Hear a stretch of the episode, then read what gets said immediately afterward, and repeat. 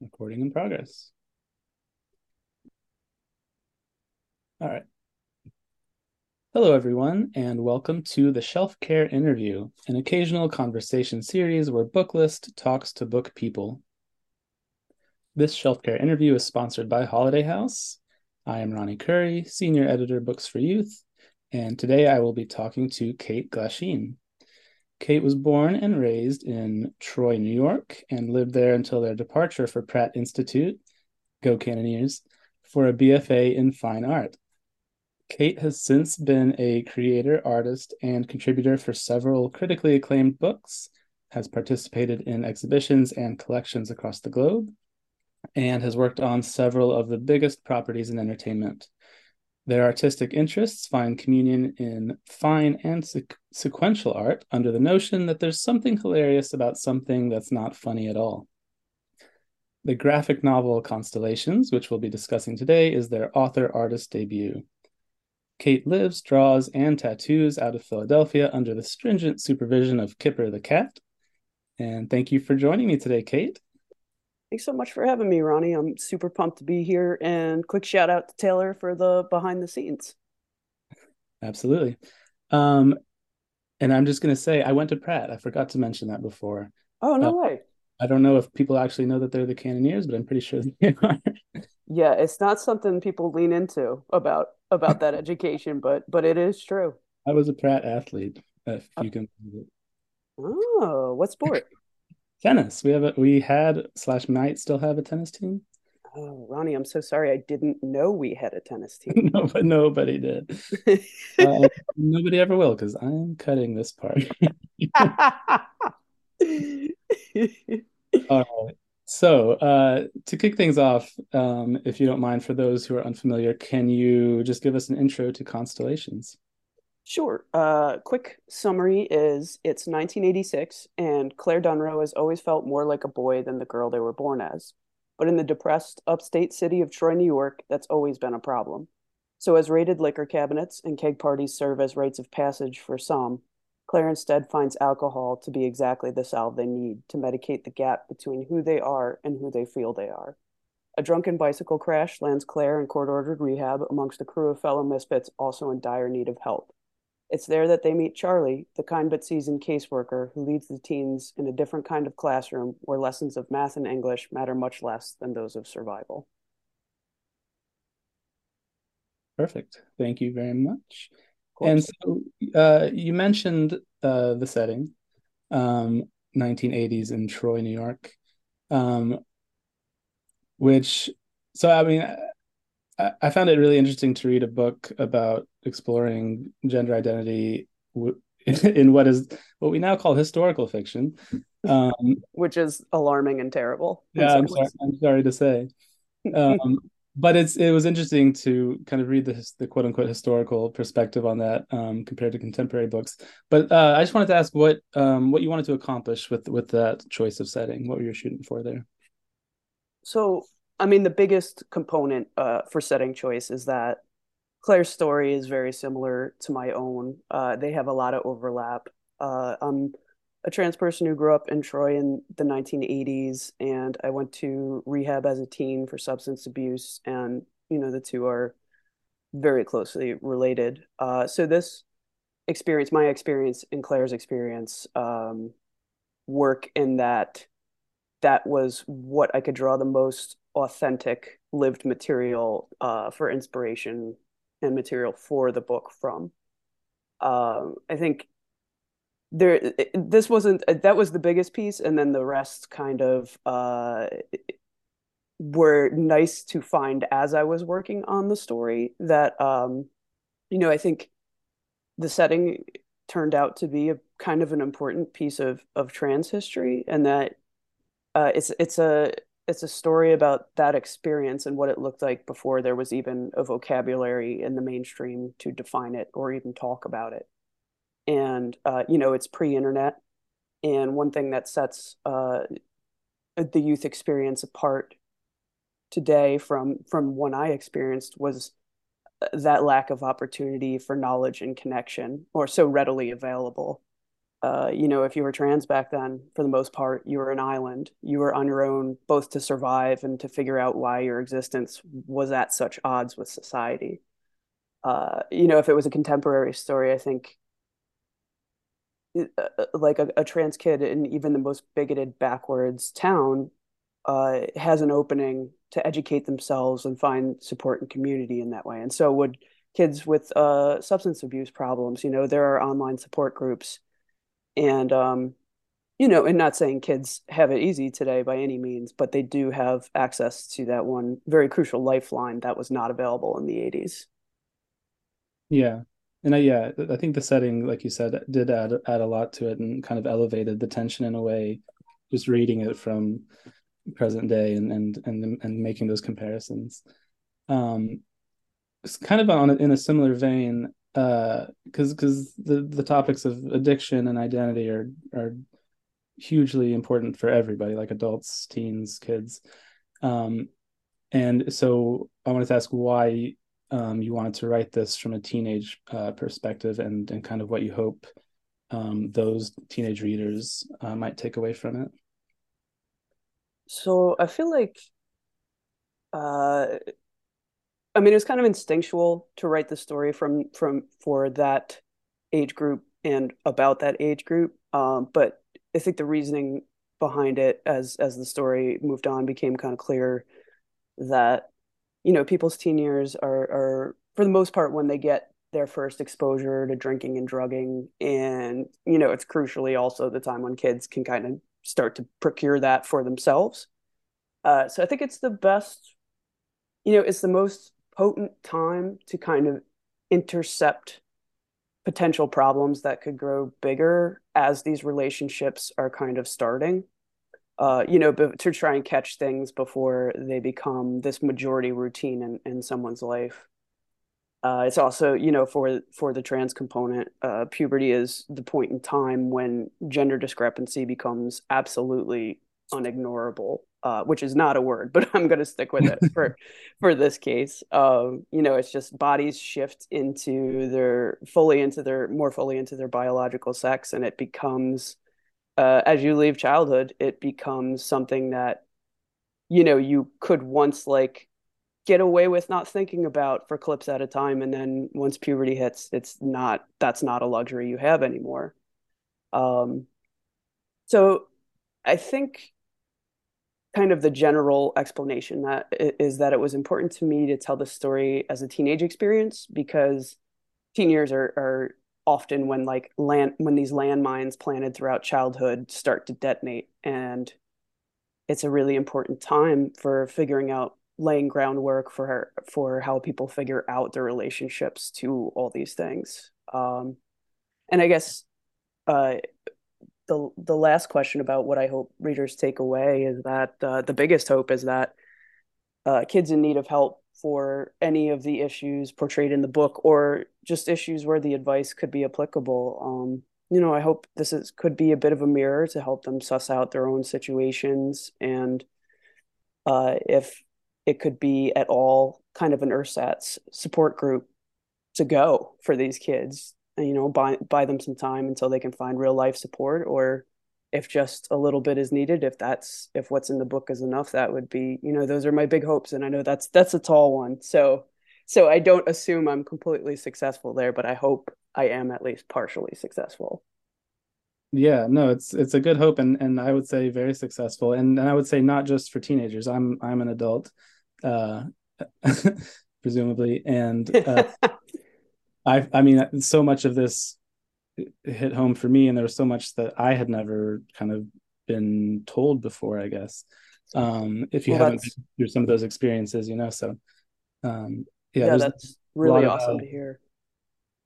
Can I uh, so, so but given the audience again um the, and this is a book with a lot of um hard truths a lot of brutal honesty a lot of big feelings of highs and lows um was there anything that you felt like you had to kind of hold back or or was there a line drawn somewhere um, given the youth audience that um, you or like how did you navigate kind of telling such an intense story um, to a young audience So that is actually that's a good question to piggyback what you were just talking about because so I was in in rehab twice in my life. I was in rehab as a teen and once again uh, in my early 30s. And a lot of, you know, the material that I pulled from to make this book was kind of equal for both experiences. Um, obviously, like I focused on the teen years, but there was a lot of lessons I pulled from my uh, adult stay.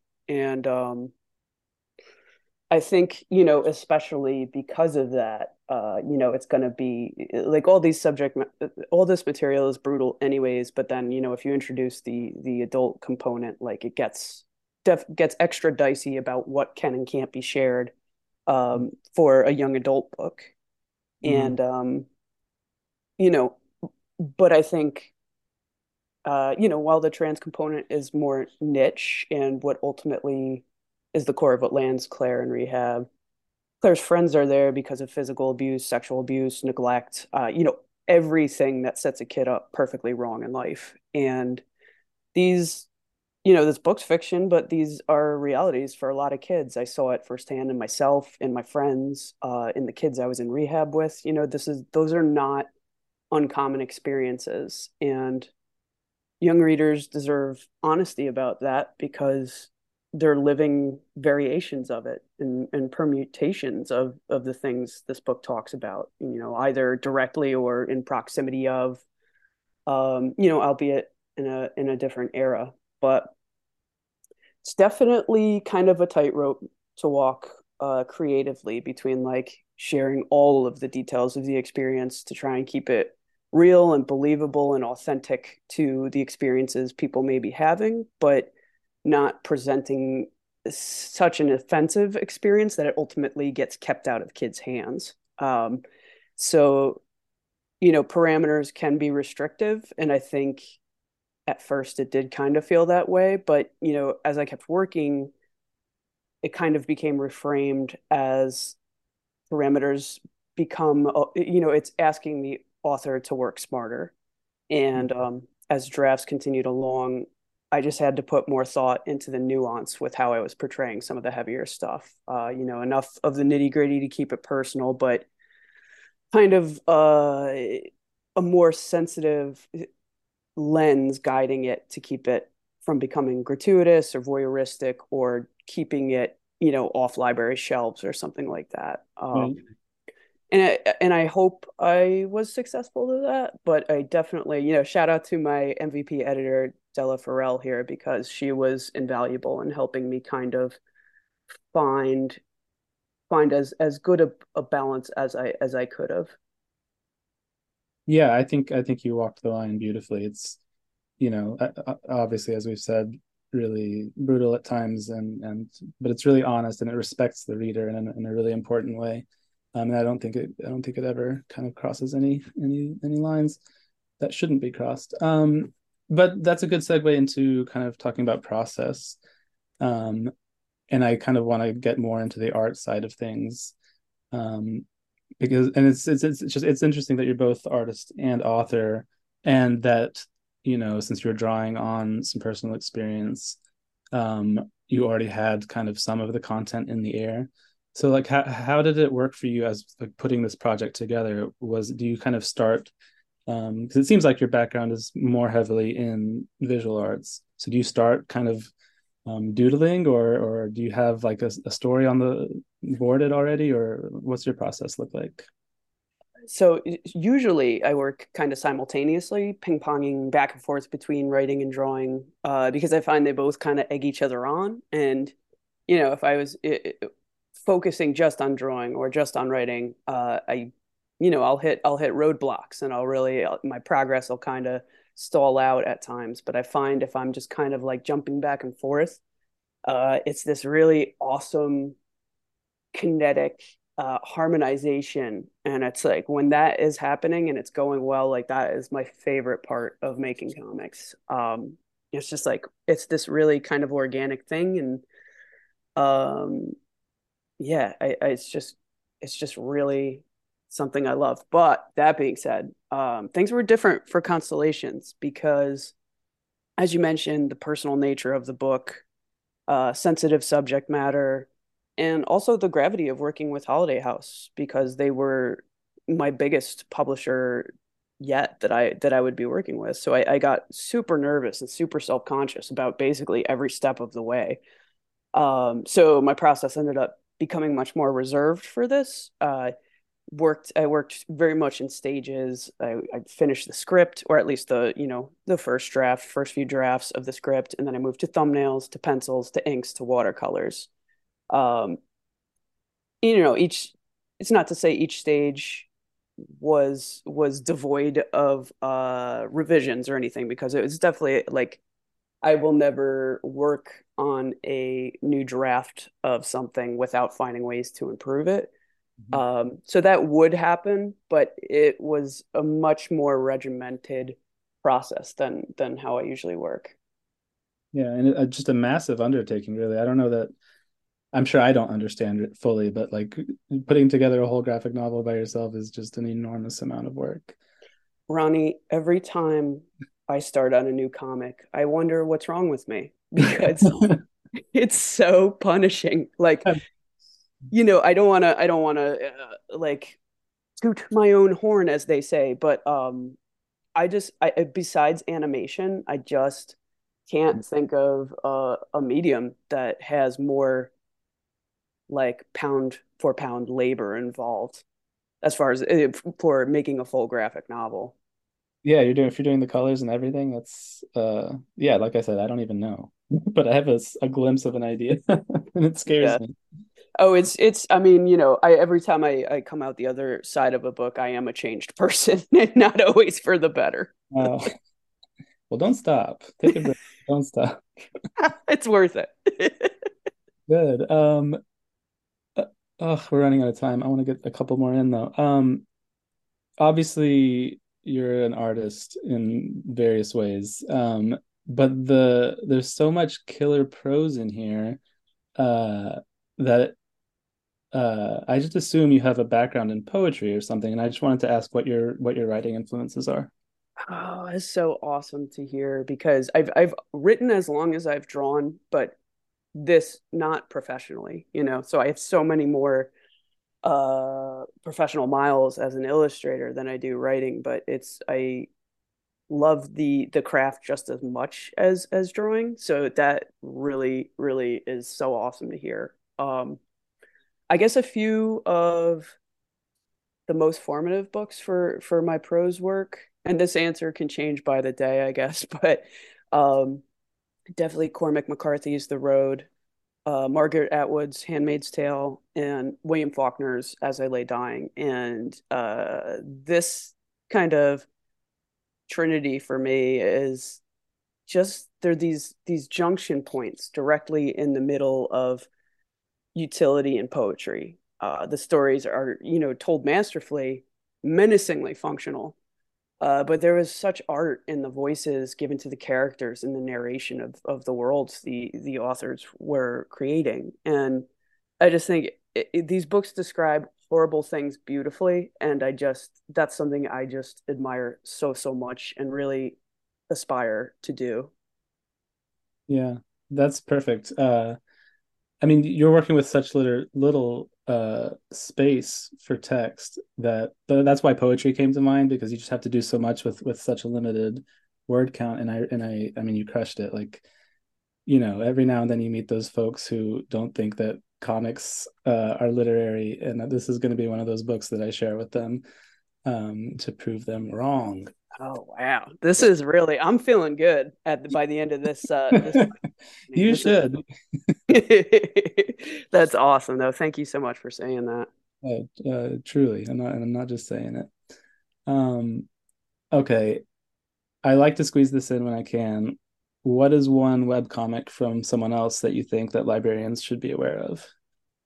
Okay, so this is not. I think when you had mentioned you might ask about this, it was it was framed as under the radar, and and this is not under the radar even a little bit. Like I'm pretty sure it's won awards and stuff like that. But since I am now 1,000 years old, uh, this web web comic is at least 500 years old. So I feel like there's a whole fleet of young folks who probably haven't been exposed to it yet. So um, it is called Teddy by Ethan Persoff. And uh, this is like from the early days of of web comics on the internet and it may even have been like used flash or maybe it was before flash um, but this comic was like such an epiphany for me because um, I mean, I just read it exactly when I needed to. I was kind of being pulled in two different directions between fine art and comics. And this is back when there was more strict divisions between these fields, you know, like this was before like comics were taken seriously in the mainstream in America. Anyways, I know the rest of the world